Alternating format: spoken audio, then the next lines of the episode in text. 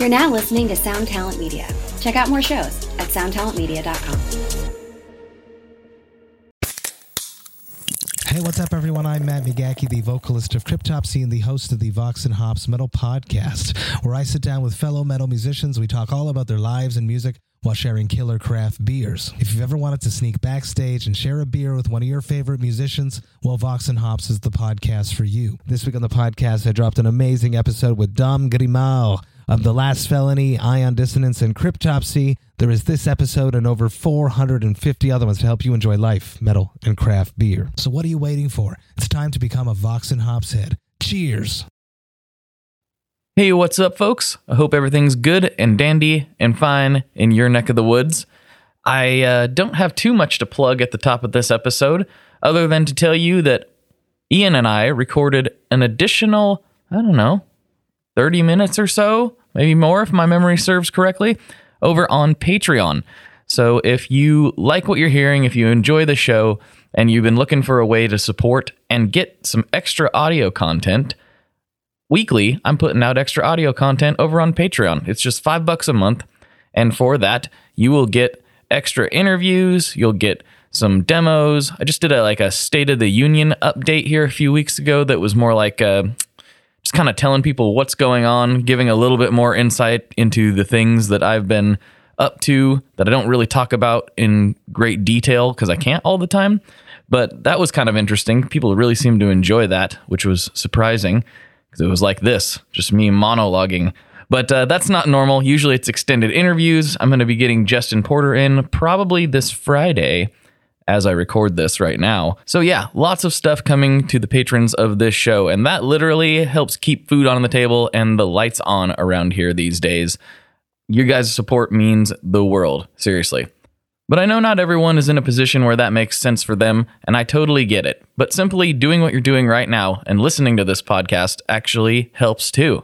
That's numbers. That's what we need as a podcast to continue to grow, continue to attract new listeners, and all that stuff. So if all you can do is share this with a friend, tell somebody about it. If you get anything out of this podcast at all, just share it with your friends, family, coworkers, anybody you think might be interested. There's actually a surprising number of non-guitar playing people that listen to this podcast, I'm coming to find out. So I guess the ramblings are doing something for someone somewhere. So yeah, without further ado, I will shut up and we'll get into this episode with Mr. Ian Pritchard of Collector Emitter. All right, later.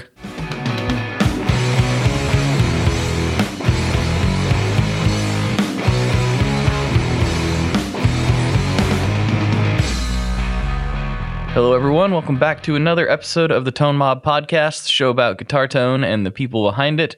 I'm your host, Blake Weiland, and with me today, I have Ian Pritchard of the YouTube channel Collector Emitter. What's going on, man? Hey, how's it going? Pretty good.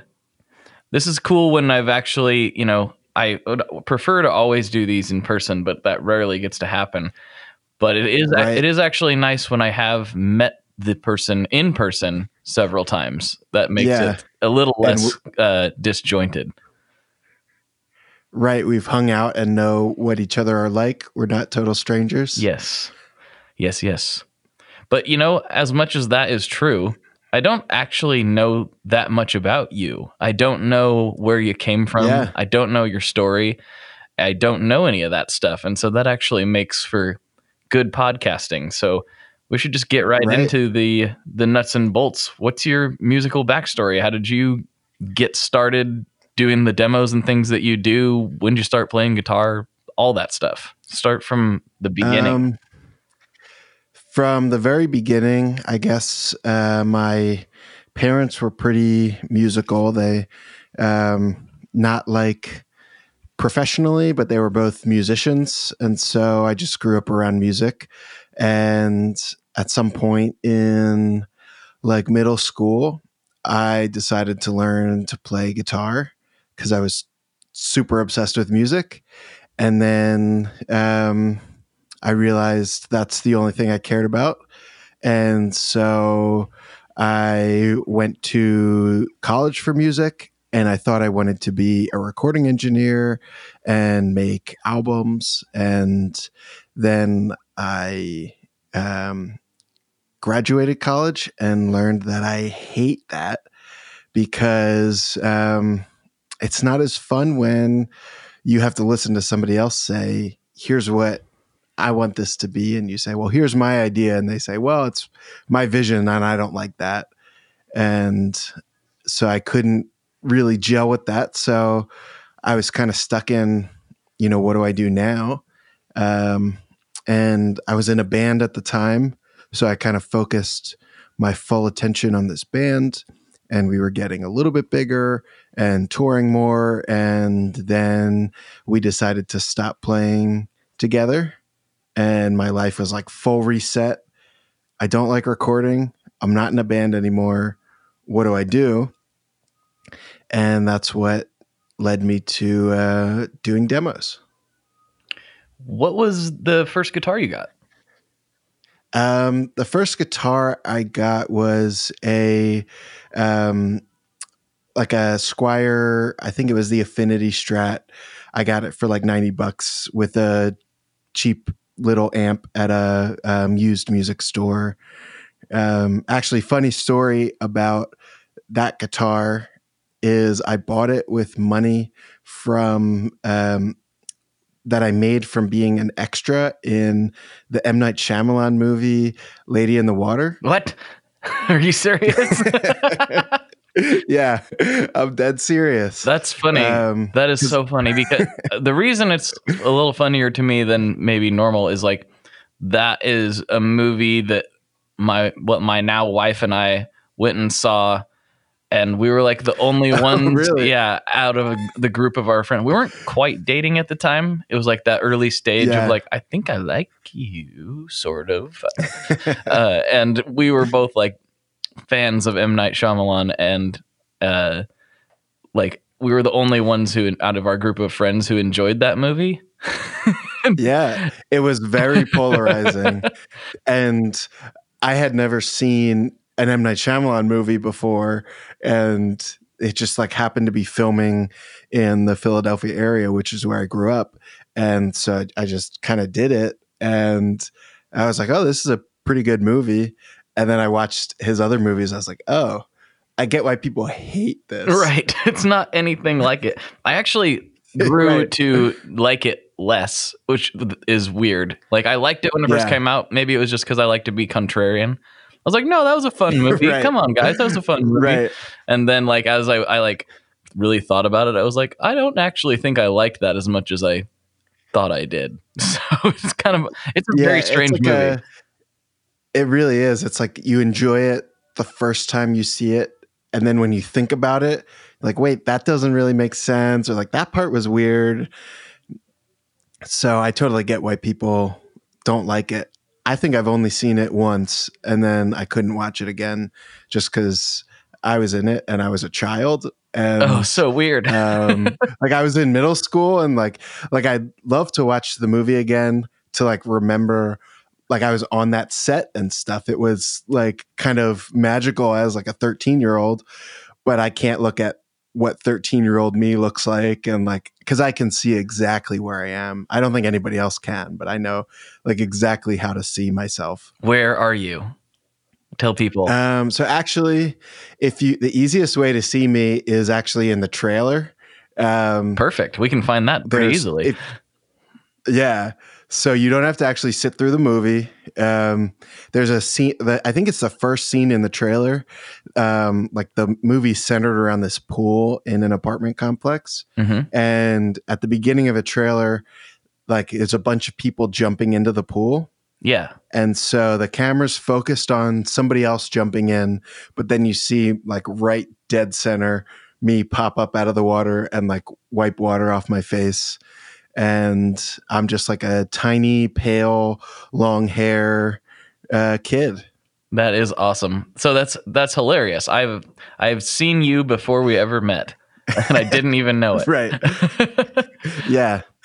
That is crazy. So that's my mysterious past, which then weirdly funded my my like getting into music, because then I could afford to get a guitar. It's funny, like, this is a little bit less of a direct connection, obviously, but it's just funny doing this podcast, how things have like, it's like I've crossed path. I've like recrossed paths. Well, I'm not saying that right. Recrossed paths with people before. Yeah. The most like notable one was like Joey Bradford, who plays his guitars for The Used now. He was on a few episodes back, and he's like, "Oh yeah, I did merch for Thrice for like a long time," and he like named the years, and I was like, I didn't know you. I guarantee you I bought a t-shirt from you at some point. Like, right. Like there's no way right. that I didn't. And so it's just a strange, just a weird, the people that you meet and you think you're never going to meet again. And next thing you know, you're podcasting with them. It's very odd. Very weird. Yeah. I mean, I think like with how big the world actually is, the music community, and then even smaller, the gear community is so tiny that like you've crossed paths with everybody. Oh, totally. It's weird because you don't think about it as a consumer, like a general consumer. Like when you first start getting into guitar, you go into Guitar Center and it's this huge thing and there's all these people and you think about rock stars and music and everything. And then once you don't even have to go that deep. You just start scratching the surface and it's like, oh, there's only like three guys that work at that company. You know, there's only one person that works at that company. You know, it's...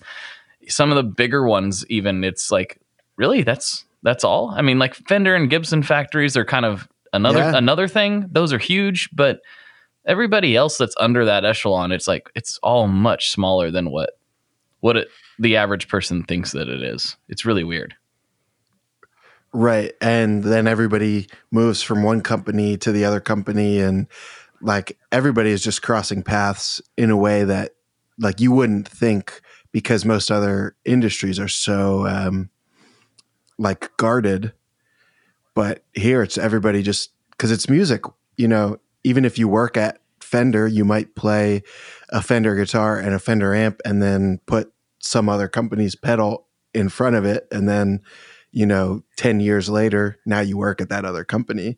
Mm-hmm. Or it's just really odd. Yeah. It's an interesting industry, and it's also interesting how things are they're so connected. Like once I started talking to some of these managers to help book artists and stuff on the show, they have like a lot of, there's just not that many people doing this. Like everybody knows each other by like 6 degrees of separation and no more, or 6 degrees of Kevin Bacon or whatever you want to call it. It's just there. It's crazy. Very, very crazy. Right. So the demos, let's get into the demos a little bit. So you kind of landed on this particular, I don't know what you would call it. I kind of have referred to it to other people before as like kind of like a dreamscape style of demo. Yeah. What led you to doing that? It's funny. A lot of people say like they like the videos for how like dreamy or mesmerizing or relaxing that green screen can be. And really I did it because I had an ugly desk and I was just using my phone to film. And so I was like, well, how can I make these look cool? And so I thought I'd just lean in to like, you're like barely even watching what I'm filming. And so I got all these like free domain, like Creative Commons license backgrounds that I put in the videos. And like, that's what people love. I mean, it's not the only thing, but people love that about the videos. And I did it by accident. And I, after a while, kind of didn't like it. And then I've made my way back around and I really like it because now I get creative with trying to layer a couple on top of each other. And like try to create new things because there's only so many free domain backgrounds out there. Yeah. And I didn't know it because I wasn't paying as much attention at the time, but like I've done some videos for some other people that aren't on Tone Mob stuff. They're just independent content for people. And so I'm always trying to make it not look like something that I do. Because I want it to be for that brand or whatever. And so I kind of have taken some inspiration from some of that where I usually get really twisted and scary with it because that's just my nature, and it fits with some of those brands. But like I like it's weird how much with like creative, just like thinking outside the box and like taking a video of a light bulb in the night, you can get really, really creepy with that. That doesn't sound like it should be that odd and or offset or unsettling, but I can do it. And I mean, it's weird. It's so easy to change the mood of what you're watching or listening to by like the context you put it in. So like if you're hearing like weird fuzz and it's just a light bulb, it starts to feel creepy. Or if you're seeing like this nice like landscape that's just like slowly panning and you hear this like really beautiful reverb, you're like, oh, this is relaxing. Mm-hmm. So it's just like all this implication of everything working together that I never thought about. I like put zero thought into at the beginning. It was just, oh, I'll grab a background that looks cool and you can see the text on. And now I think, well, you know, this phaser, what kind of mood does it give me? You know, what kind of background fits that? And I spend a little bit too much time on it. I don't know. I think that's what makes it cool. You know, it's been, there's plenty of people doing the whole, you know, sitting in the left hand of the screen and the pedals in the right hand of the screen. And I'm not like talking bad about it. I'm just saying there's people who do a better job at that than I would. I don't think that's ever going to be my forte. I'm like, Andy already mastered that.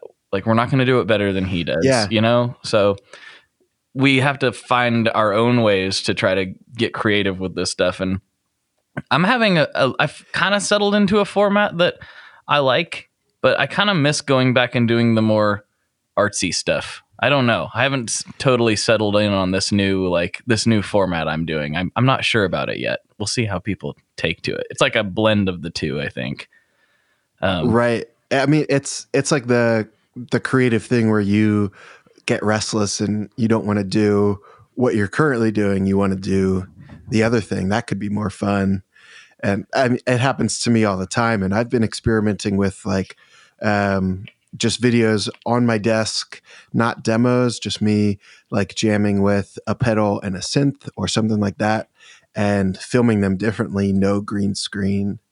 And I feel like they get less clicks because people like the green screen. And they like the thing that I'm, you know, is recognizable as my thing. I just get restless because I'm a creative and I want to do all kinds of things.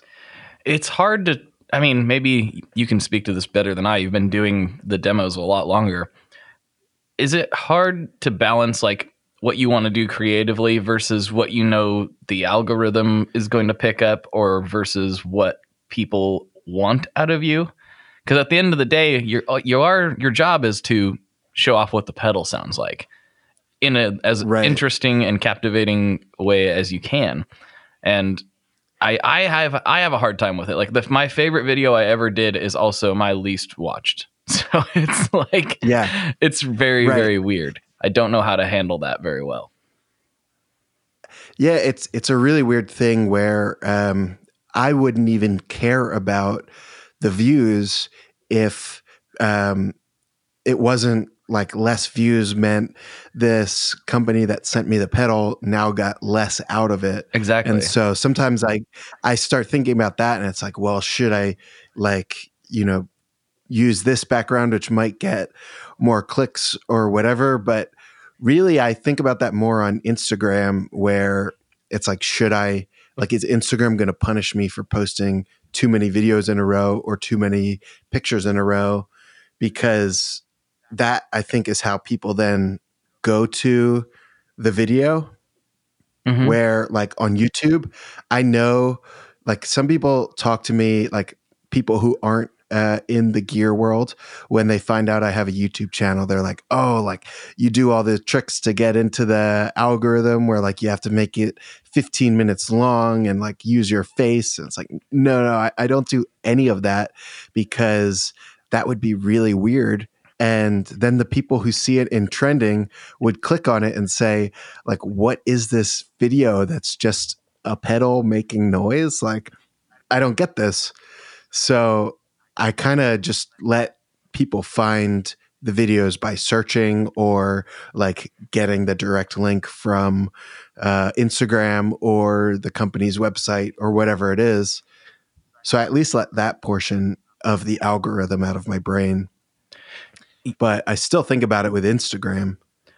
Yeah, with Instagram, for me, as far as I can tell, it's really about volume.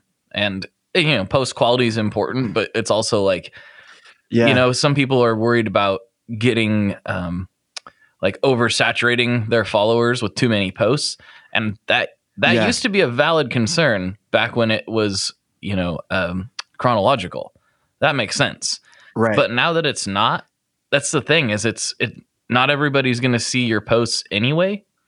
And so those that do, the ones that will see all your posts because they interact with you so much, they're the ones that want to see your posts because they interact with you so much. So they want to see it more. Yeah, it's not much of a concern, I don't think, anymore.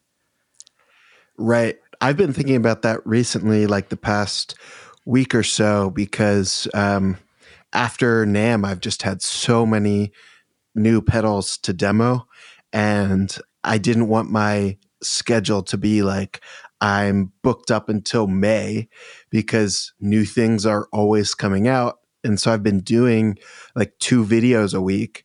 And then I've been thinking like, oh, these people like going to stop watching because there's 2 videos this week and they only wanted to watch 1 video.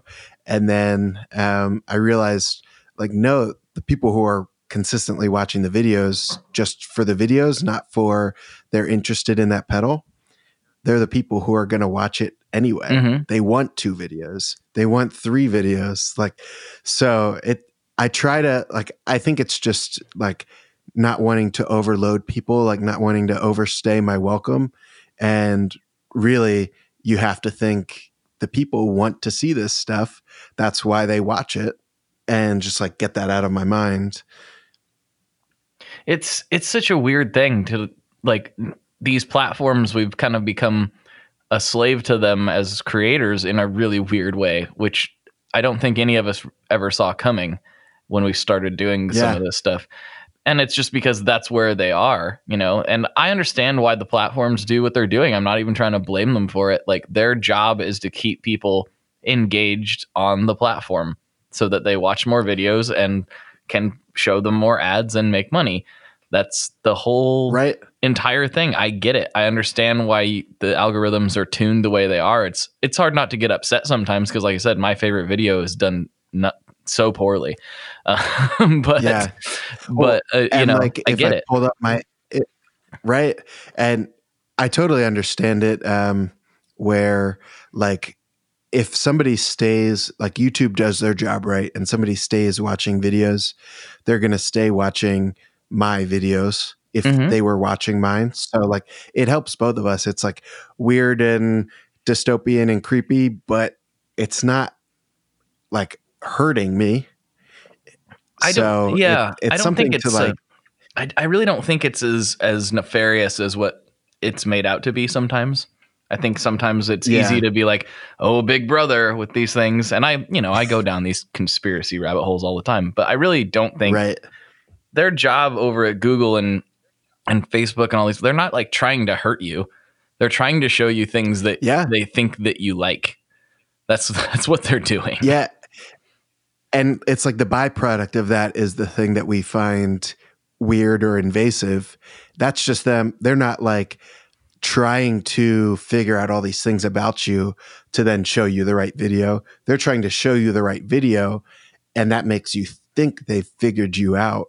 Mm-hmm. When really it's just pattern recognition. Right. It's weird to think about. I mean, I'm not saying they don't do creepy stuff with data. That's not what I'm saying. But I'm saying overall, the goal is not as evil as what it's easy to make it sound evil, when I don't really think that's the intention. But who knows? I'm not Zucks. Maybe, it's a weird thing to... Maybe Zuck has got something else in mind. Who knows? He's watching us right now through our webcams and... That reminds me of the image of him that was floating around for a while where he had tape over his webcam. I don't know if you ever saw that. No. He's like sitting at a desk and he's like, wait a minute, Zuckerberg has tape over his webcam. What does he know that we don't know? What's going on? He knows something, yeah. He knows. He's known for a long time. So, yeah. You know, I see your pedal posts on Instagram all the time to shift back into gear stuff. Right. But I don't actually know what you play for guitars most of the time. What have you got over there? Right.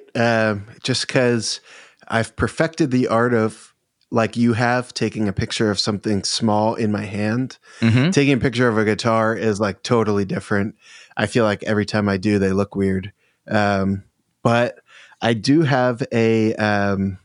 I've like totally restructured my guitars in the last year and a half.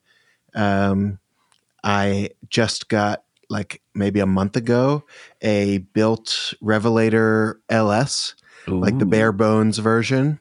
But it is, the builts have been like my dream guitars since I started seeing Chicago Music Exchange and Reverb post a bunch about them like maybe 3 or 4 years ago, and they were always in like Reverb videos and they were all over Instagram, and I had never seen one in real life until I realized that they have this thing on Instagram where they sell like one-offs that they do for themselves, I guess, to try different techniques, mm-hmm. and they sell them for dirt cheap. So I saw one pop up on Instagram for like a third or 2/3 of what a regular built would go for. And it was like my dream configuration. It's like, well, I have to do it. This would be dumb not to. Right. And it's truly the perfect guitar. What's it configured like? It is a really, really simple, like their guitars can be pretty intricate. This one is... I like to think of it as the crossover between an SG and a Jaguar. It's a two-pneumatic bridge and just a humbucker in the bridge, a Seymour Duncan humbucker, and a Seymour Duncan humbucker-sized P90 in the neck, and that's it. Cool. Volume, tone, like no extra controls. I had an SG that I sold to buy this that I loved, but I just can't do the 4-knob control scheme. It's clunky to how I play. Like a 2-knobber. Master volume, master tone. Yeah, so yeah, this is just master volume, master tone, and then the pickup selector switch, and that's it. Is it a 3-way? Yeah, a 3-way. Sweet. And so it's like the bridge pickup is a lot louder. So it's also like a quiet, medium, loud setting on the switch and like dark, medium, bright. It's just set up so well where like there are layers to it that every other guitar I've owned doesn't have, where it's just like the pickup selector switch on like my cheaper guitars is like, oh, this is the bridge sound or the neck sound, and then kind of in between. This seems like you're progressing in one direction or the other. Like they're blended together. That sounds awesome. You're gonna have to take some pictures of that thing. You're gonna have to figure that out. Yeah, I'll have to take a picture and post that on Instagram so everybody can see how cool it looks. It kind of looks like an old PV T60, yeah, because it's like this like yellowish stain on the pine body, and then it's an all black pick guard, so it has that PV look. Mm-hmm. A lot of people who I've shown it to have said this is like a PV SG shaped like a Jaguar. That sounds really cool. It's like the weirdest mix of things, but I really, really love it. What about the neck? What's that made out of? Is it pine too? I don't think it's pine, but I don't know what it is. But it's like pretty, like medium sized, not too thick, and the frets are like huge but smooth. Mm-hmm. I don't know a ton about guitars. Like I can talk about like all these details about pedals. Guitars are just like it sounds good and it plays good. And this is both. I'm kind of in that same boat. Like, I've never measured a neck. Yeah. I don't think about profiles all that often. I just know if I pick one up and I like it or not. And that's basically it. That's all I know about them. That scared me from buying so many guitars that I learned later that I would have loved, because like the description will say like, oh, it's a fat C neck. It's like, well, that sounds too big for me. I like a thin neck. And then I played a guitar with a fat C neck and I thought, oh, this is just a comfortable neck. Mm-hmm. This isn't fat or shaped like a C. Yeah. I mean, fat necks are where it's at for me. I mean, I have guitars of various sizes. I started playing on a, slim taper 60s style neck, which I still like. Yeah. I still like that thing. It makes me play different. It's a different thing, but man, I got this Carmine Street Jazzmaster in and it has, I don't even know how big it is. It's got the biggest neck I've ever messed with. It is giant and I can't stop playing it. So I don't know. It doesn't make any sense. I have tiny hands. I have the opposite. I have giant hands, and I thought I loved thin necks for so long because I could move faster. And then I bought this like mystery telly that I have. All I know about it is that it's made in Mexico and like the serial number, so I could figure out what year. I just forget, but it clearly was modded, so I know nothing else about it. I bought that. And it has this gigantic, like, baseball bat neck. And I love that, too. And so I think I just like most guitars. Yeah, I think that's kind of where I am, too. Like, I'm not super into the wizard necks, the super flat, shreddy ones. I've never really liked those that well. I can play on them, but that's not my, it's not my most comfy. But, yeah, I've come to realize I'm kind of like you. It's like, I like lots of different things. I'm a big neck guy. Like if I'm going to have a guitar made, I'm going to ask for it to have a bigger neck on it. But my Les Paul Special is definitely slim, and my 70s Telecaster Custom is not that big either. And I love both of those guitars, so I understand. I know what you mean by all that.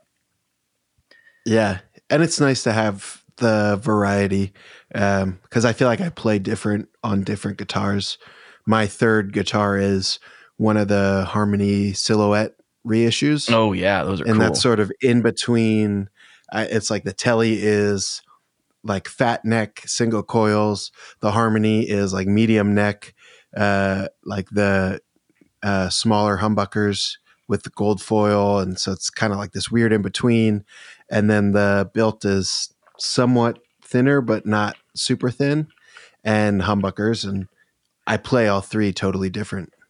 Perfect. That's me too. I play every guitar I have just a little bit differently than the one next to it. And I think that's the reason that we are always trying to get new ones, or new to us ones anyway. I was talking with a friend of mine recently. He had bought a new amp and like completely got rid of, he sold all of his pedals. He sold everything. And I was like, that's crazy. Why would you do that? And he said, well, when you get a new amp or a new guitar that like you really love, you can let it shape your whole rig. And so just start over. And I don't know if I would go that extreme, but it is interesting how like the bigger parts of the rig will totally change your setup. Or sometimes even the right pedal will totally change your setup. And it's like a different tool rather than a different version of the same tool. Yeah. I mean, it can, changing one small piece can be a complete game changer depending on what you're doing with it, how you're set up in other places. That's what made me fall in love with pedals so much, however many years ago that was. Yeah. 'Cause it was like, whoa, like you plug a Big Muff in, and you're not even playing the same instrument anymore, hardly. Like it, one small change, and it's just changed. If you were playing clean before and then you stomp on a Big Muff, it's like, nope, now we have something else. Like it's they can just change your sound so much for, you know, relatively little money compared to a new guitar or a new amp. That's my thing with them. Yeah, I have to imagine a lot of people who are now really into pedals had a similar thing as me, where that was the only new gear I could afford. So that was just a way to change my setup, get inspired by something new without having to like sell my guitar and still spend money on a new one. Do you remember what your first pedal was? I do remember my first pedal was a Digitech Hothead. I don't know what that is. What is that? It is the weirdest distortion or fuzz. I don't really understand what it's going for. There are some cool sounds in it. Maybe I should do a demo of it because it's a weird one that a lot of people haven't heard of, but it was 90s Digitech or maybe early 2000s. I must have gotten it in like 2003. Okay. And I went to Guitar Center to get a Blues Driver because that's what my guitar teacher had, and it sounded cool. And then the Hothead is bright orange with flames on it. And I said, that one's cooler. I'm going to get it. And it sounds nothing like a Blues Driver. It's blue. It has to. It must be just like a Blues Driver, right? It's not even blue. I just thought it looked even cooler, so it must sound even better. That's good logic. If it looks cooler, it must be cooler, obviously. I still use that logic. I do too. As much as I try to not. I've told people before, like, if you give me two pedals with an identical circuit and I don't know it, I'm going to prefer whichever one aesthetically pleases me more. I about guarantee you. I'm not going to say I'm infallible with that. I've listened to a lot of pedals, and I still think I could fall for that. I think most people could. Yeah, I think I could too. I know I have in the past, at least with Tube Screamers. One band I was in, I had a TS808. And my bandmate had a TS9, and I now know those are like two resistors difference. Right. And mine was even an 808 reissue. So it's built on the TS9 circuit board. Right. Like they're so similar. And like I legitimately thought they sounded different, mostly because they have different knobs. Right. Different boxes a little bit. Yeah. It's crazy. I didn't realize it's so easy to fall for that. I didn't realize the same thing about the Tube Screamers. Like I was talking to a couple of guys and they're like, no, the 808 reissue, the TS9, I can't remember. Basically all of the modern versions that are available have the same circuit board and just a few little variants, sometimes not even. There is I can't remember which version it is, but it's literally exactly the same as the TS9. They just have it in a different box. Yeah. And it's like, I was shocked when I opened mine up and saw that it was like the circuit board says TS9 on it. Mm-hmm. Because I'll have to send you a picture of mine. It is like the most beat up piece of gear you could ever see. Sweet. It doesn't have a bottom plate. It's just made out of tape. All right. I've seen that move before. All the knobs. Yeah. The knobs are broken. Like the pots are like so loose that they're like going crooked directions. And it was given to me in high school. And I could have sworn it was like a Mojo vintage one. And it was like my prized possession. And, after a certain point, I stopped taking it on tour because I didn't want to break it. And it was already like getting close to that. And then I was talking to Carl from Electrofoods about it. And because I was telling him when I was fixing one of the pots that like just came totally loose. So like it didn't turn anymore. I was just trying to screw it back into the enclosure, which worked, but I snapped the circuit board in the process. Oh, right. And it still works. It still works. I taped it back together and it still makes sound. And I was telling him that, and he was shocked that I was able to tape it back together. I guess because I didn't like fully snap it. It's like just cracked. But then he was asking, like, I was saying, oh, it's like a older 808. And he was saying, well, like, what year is it? You could check the date on the back of the pots. It'll tell you the year from the code on there. And so I opened it up to see when I got home. And before I even got to the pots, I noticed the circuit board said like 2005 TS9 revision B or something like that. I was like, are you kidding me? I thought this was like this total mojo thing, and it's just a regular Tube Screamer that's ugly because somebody destroyed it. Hey, you know, mojo is in how it makes you feel. So if it makes you feel good, then it's got mojo. Don't let anybody tell you otherwise. Right. That's funny. Yeah, you got to send me some pics of that. I am very amazed that you're able to tape the circuit board back together. You must not have cracked the traces. Yeah, I think I broke it in like the right way, where either there's no trace or the trace was still intact because it was just cracked. Mm-hmm. And like the trace was on the right portion of the board so that it didn't actually move. Right. I knew nothing about pedals when I broke it. And I was just like, I had like no money at the time. That was when like I could buy a pedal a year. I'd like save up to get a new overdrive. And I was like, oh my God, I hope this is okay. Like, this is going to ruin me. This is my only overdrive. And thankfully it was fine. Awesome. You know, we haven't talked about yet, and I guess some congratulations are in order, is the Park Garden. So you've sold your second run of those with our buddy Alec from Mask Audio Electronics. And thanks for letting me do a demo of that, by the way. That's a great pedal. Oh, thank you for doing the demo.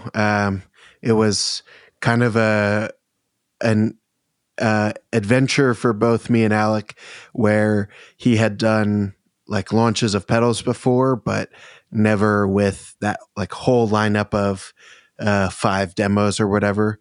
And I had never, you know, with how many demos I've done for pedals on the day that they're announced, I had never been an actual part of releasing the pedal. And it was just like so exciting to have the first batch sell out. And then we just did the other one the other day, and those sold out over the weekend as well. So we're just like so excited about that. That is it's really cool. And yeah, Alec talked about the design when he came on. I don't know if you did it on purpose or not, but somehow my Melody Maker just loves that pedal more than just about any dirt box it's ever plugged into. I don't know what it is about it. I am obsessed with Melody Makers, so I think we did it on purpose. Okay, that works for me. Do you have a Melody Maker? No, I don't, because I've never found the right one at the right price. Mm-hmm. I've almost bought like newer ones or played. I was at the Music Zoo, which is like this really cool guitar store on Long Island. And I picked up a Melody Maker and I was playing it and was like, this is perfect. I need to buy this. And then I looked at the price tag and I was like, nah, I think I'm okay. a few $1,000s out of my price range. Yeah. So, no, I just think they look cool, and they sound cool too, but I think they look cooler. This one is weird. It's a 65, and I'm glad I got it several years ago now, maybe like 6 or 7 years ago. I'm not exactly sure, but I got it when they were still fairly reasonable. It was like, I think I paid like $1,100 for it or something. Not too bad, especially because it's one of the double pickup ones that are fairly uncommon. They're not totally out, unheard of, but they're not nearly as common as the other one. And I'm really glad I got the double pickup one, because that weird lap steel pickup in the neck position is just so good. I don't know why people swap them out for. I mean, I love P90s, don't get me wrong, but I don't know why people are hating on those Melody Maker pickups. I think they're so unique and so cool.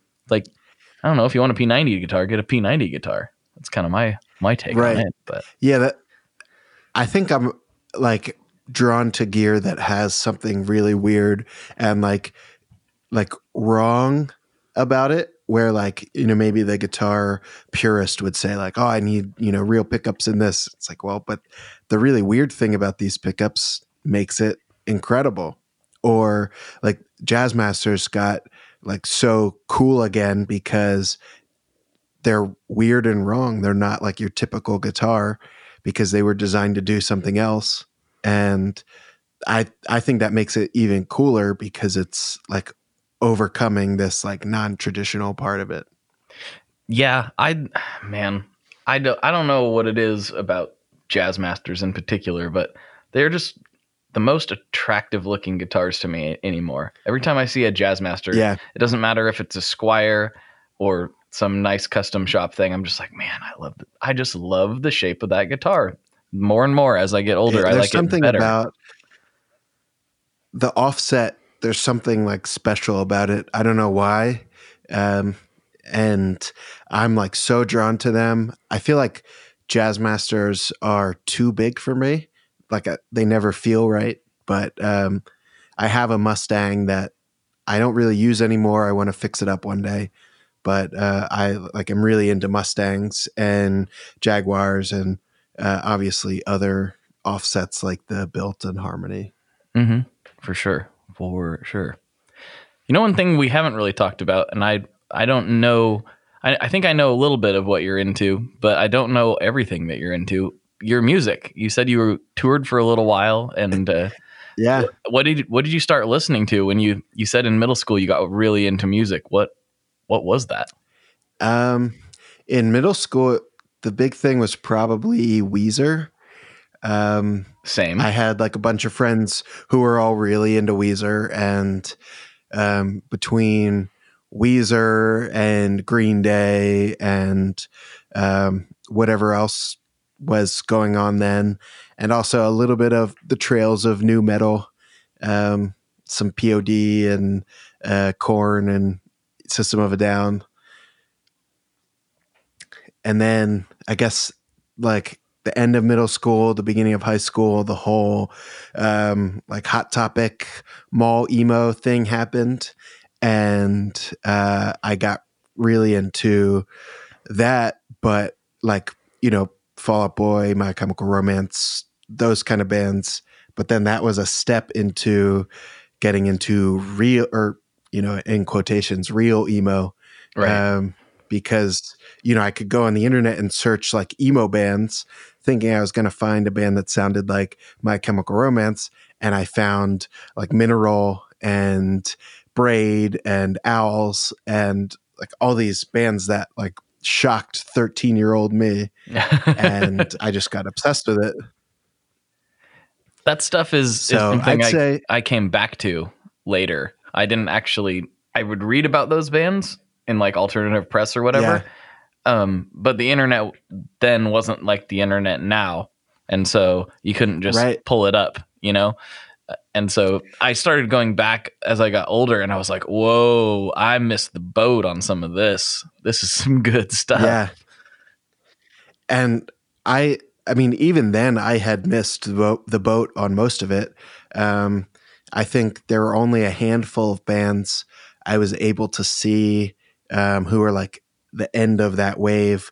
I remember seeing Sparta my freshman year in high school, and some of those bands that were just riding the end of the real emo in quotations. Mm-hmm.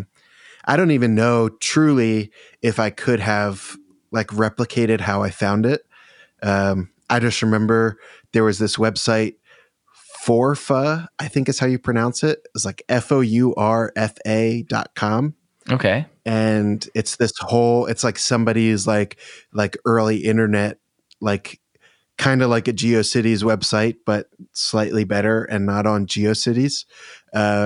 Just like all about, like they must have been some like elitist emo person, because they even said like, you know, those bands that I was just talking about were kind of emo, but not really. They're like kind of pushing it a little bit.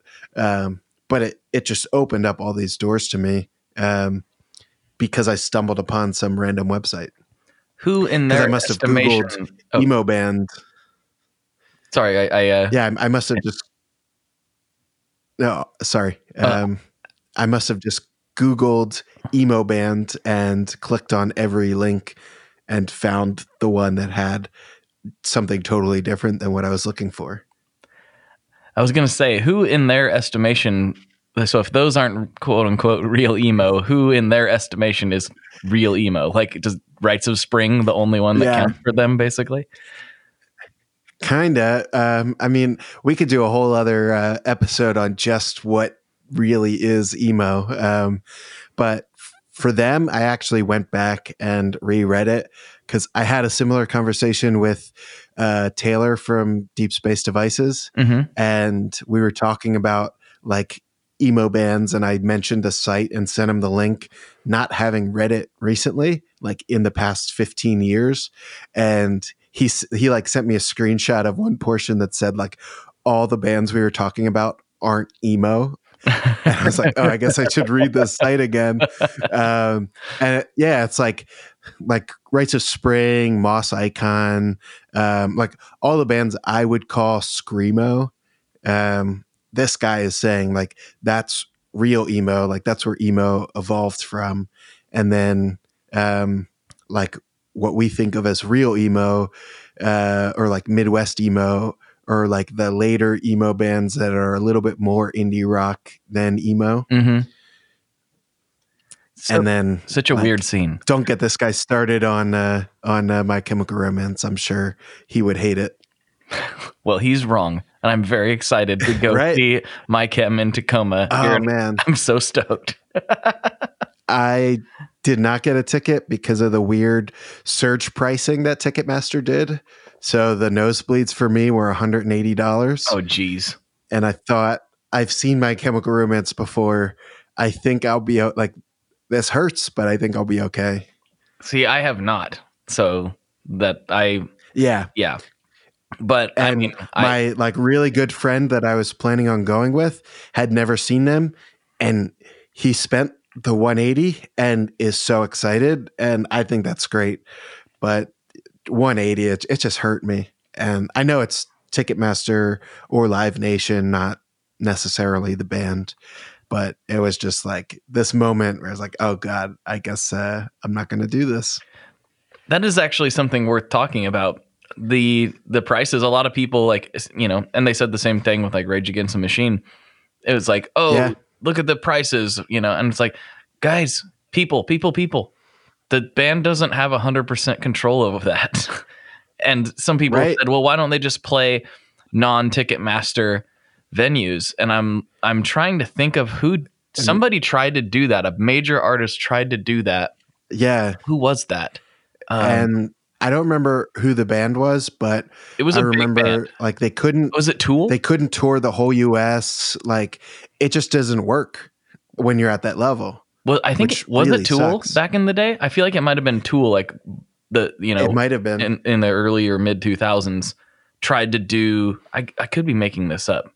Pearl Jam? I can't remember. It doesn't really matter. Somebody at that level tried to avoid Ticketmaster because of that, and like it was just like leaving whole batches of the country with no show, basically.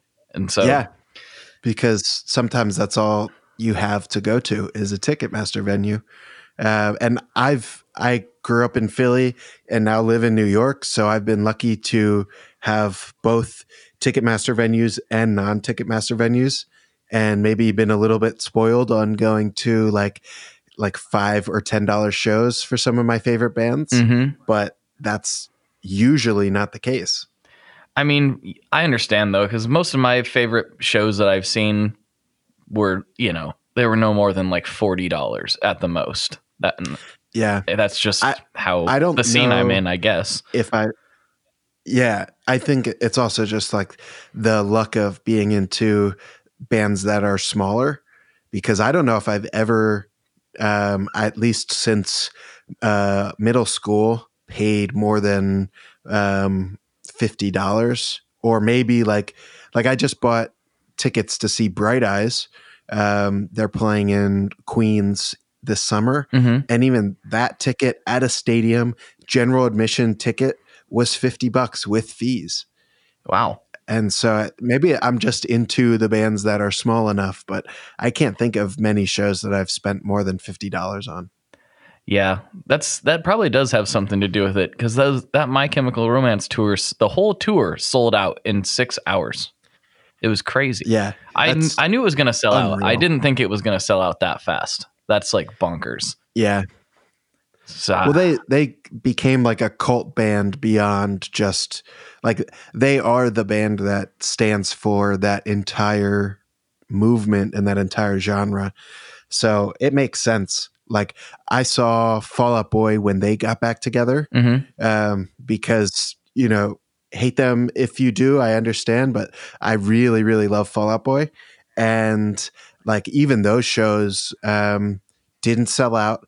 They were playing the same venues. The tickets were like maybe $60. I saw them 3 times on that tour, and like had to save paychecks between buying the tickets. So like, they didn't sell out for months if they did. That is crazy. I would have thought they would have had a similar kind of trajectory, but apparently not. Of course, My Chem like developed that, and I don't think Fall Out Boy did this quite as much. Like, My Chem developed a following. Like, they got bigger after they broke up, or well, went on hiatus. Probably. Yeah, I think so. And I think they're the only band that got big enough to be like something that people remember the genre by, but never put out an album that was like really, really bad, or at least divisive. Mm-hmm. Like, all of their albums are considered great. It's true. And so like Fall Out Boy, their last album was a totally, totally different thing. They just became a pop rock band, and I think they did it like perfectly then, not post reunion. That's another story. But they put out an album that turned off like half of their fans. So they weren't getting bigger as they broke up. What I found to be really interesting, so there was a meme going around of, you've probably seen it. It's a guy. I remember this picture from when I was, you know, from that era. It was like 2000, whatever, 3 or 4 or something. And it's a guy like clearly in his 50s, like doing the whole early 2000s emo kid thing. Yeah. And it said like, the crowd at the My Chem show be like, and it showed a picture of this guy. And I was like, that might be accurate, because we are getting older, you know? And, and then Frank came to town when he was doing the Future Violence thing, and I brought him a box of pedals, and he tried out the Benson Vincent, which he ended up picking up a Benson Vincent, which is kind of insane to me, but awesome. He was helping me take stuff back to my car, and I looked, and like, there was all these like young teenage girls.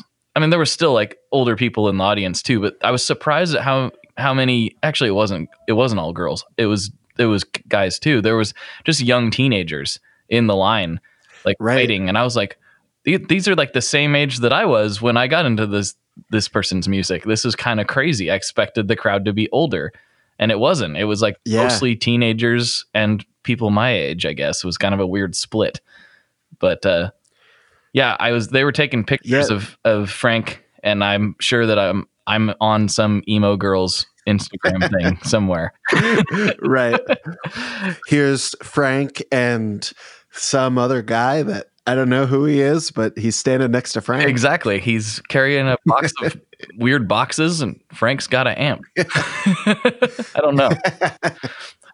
But we definitely can tell that they're from Portland, because look at, he's wearing a flannel and he has a weird beard. So that we can tell where they're at, at very least. All right, man. Well, We've been going down the old emo trail for a while, and we probably need to start to wrap this thing up. But first, yeah, it's your chance to put up a billboard. What do you want to tell people? Where can they find you? Or do you have a message you just need to share with the planet? You can find me on Instagram. It's at Ian Pritchard, which I guess is in the title of this episode. That's probably the easiest way to figure out how to spell it. Or on YouTube, it's Collector Emitter. If you search that, you'll get my demos and videos about how transistors work. So it's the ones that have the green screen background. Those are mine. And that's pretty much it. That's everywhere I am. Right on. There you go. Okay. Oh, and wait, there's more. Wait, I thought of one more thing. You can look up my band. We're called Bot Garden. We have an EP out on Bandcamp or Spotify or anything like that. Right on. There we go. Okay, here we go. Ian, what is your favorite boss pedal? So I admittedly do not have experience with many boss pedals, which is kind of a shock to most people, but I do have a favorite, and it's the only vintage boss pedal I own, which is the BF2. Oh man. Nice. Yeah.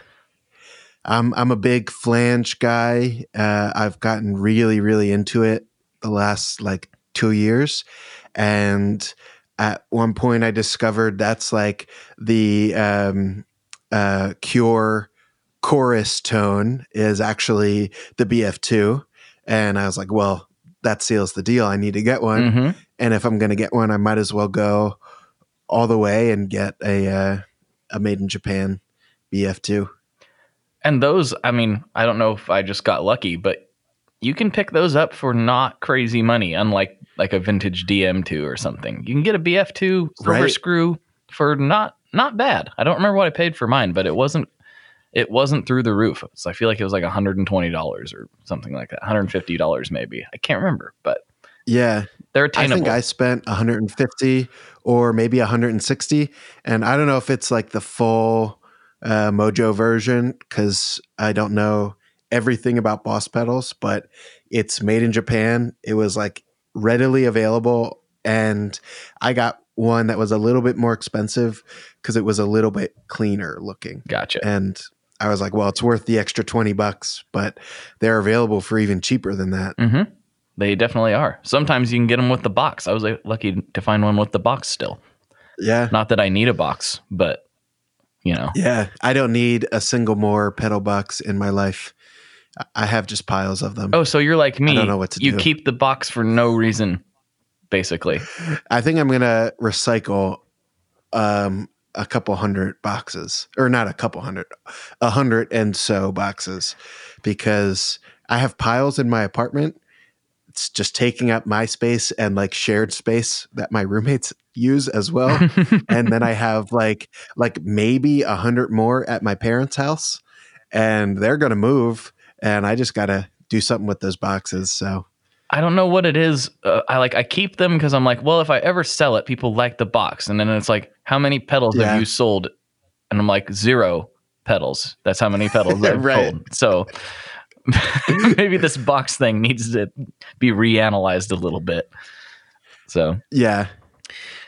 All right, it's time to get controversial. And I'm ready. You mentioned you're from the East Coast. You're living in Brooklyn now. What is your favorite kind of pizza? So I always liked to say I keep it simple with pizza. I just like plain pizza. And that is true. But the two other kinds of pizza I eat are the weirdest pizza I've learned. So I usually eat plain, or like Sicilian, or a grandma slice, which is like Sicilian, but the cheese is below the sauce. Mm-hmm. That's a New York thing. And always like New York slice, thin, but not too thin. Maybe a little garlicky. But then I like, or really love, baked ziti slices. What? Which what is that? Exactly what it sounds like. Oh, okay. Oh, it is. They take baked ziti and they just put it right on top of the pizza.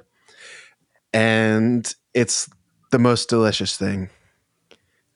Well, okay. I'm going to have to try that, I guess. No, you mentioned... Yeah, I don't know. When you said plain pizza, what do you mean? Like just cheese? Just cheese, yeah. Okay, gotcha. I love a good cheese slice. And then... my even weirder one, which I recently got into because I live around the corner from Roberta's, which I know you know. Love Roberta's. Yeah. So Roberta's has a pizza with honey and other things. The bee sting. And I always thought that sounds interesting. Yeah, the bee sting. But I don't want the other things because, you know, I like a cheese pizza. And then I ate at Roberta's and discovered I could just get the honey on it. So I thought, well, I'll give it a shot. It just sounds so interesting. I need to know. And it truly changed the way I view pizza. It was like unreal. It sounds weird. I understand that it sounds very strange and maybe it really does. You know, and maybe can offend some people, but I'm telling you that Mike's hot honey on a Roberta's slice. I personally really enjoyed the bee sting. I thought it was very, very, very balanced in the way they approached it. It's not like you're biting into like a peanut butter and honey sandwich. It's not what it tastes like. It's a sweet right. salty thing. Yeah, it's a little bit of sweetness on top of the regular pizza taste. Yeah. It doesn't overtake it.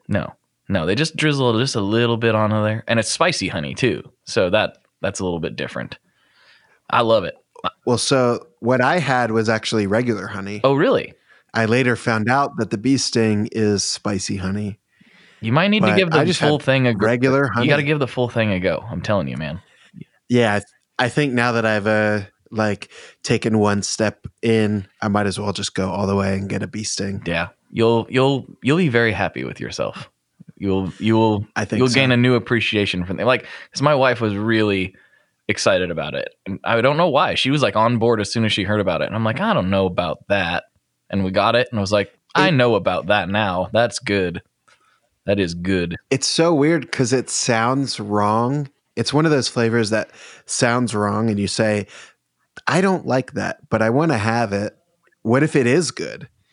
And then it is. Like, usually that instinct of that sounds wrong, but I want it means it's good. Mm-hmm. And in this case, that's right. Yes. Because it's amazing. Totally. All right, man. Well, let's wrap this thing up. We'll put a bow on it so we can slide over for a little Patreon action. What do you say? Absolutely. All right. For Ian, this is Blake. And as always, folks, good luck and good tones. If it makes you feel good, then it's got mojo. Don't let anybody tell you otherwise. That was very fun.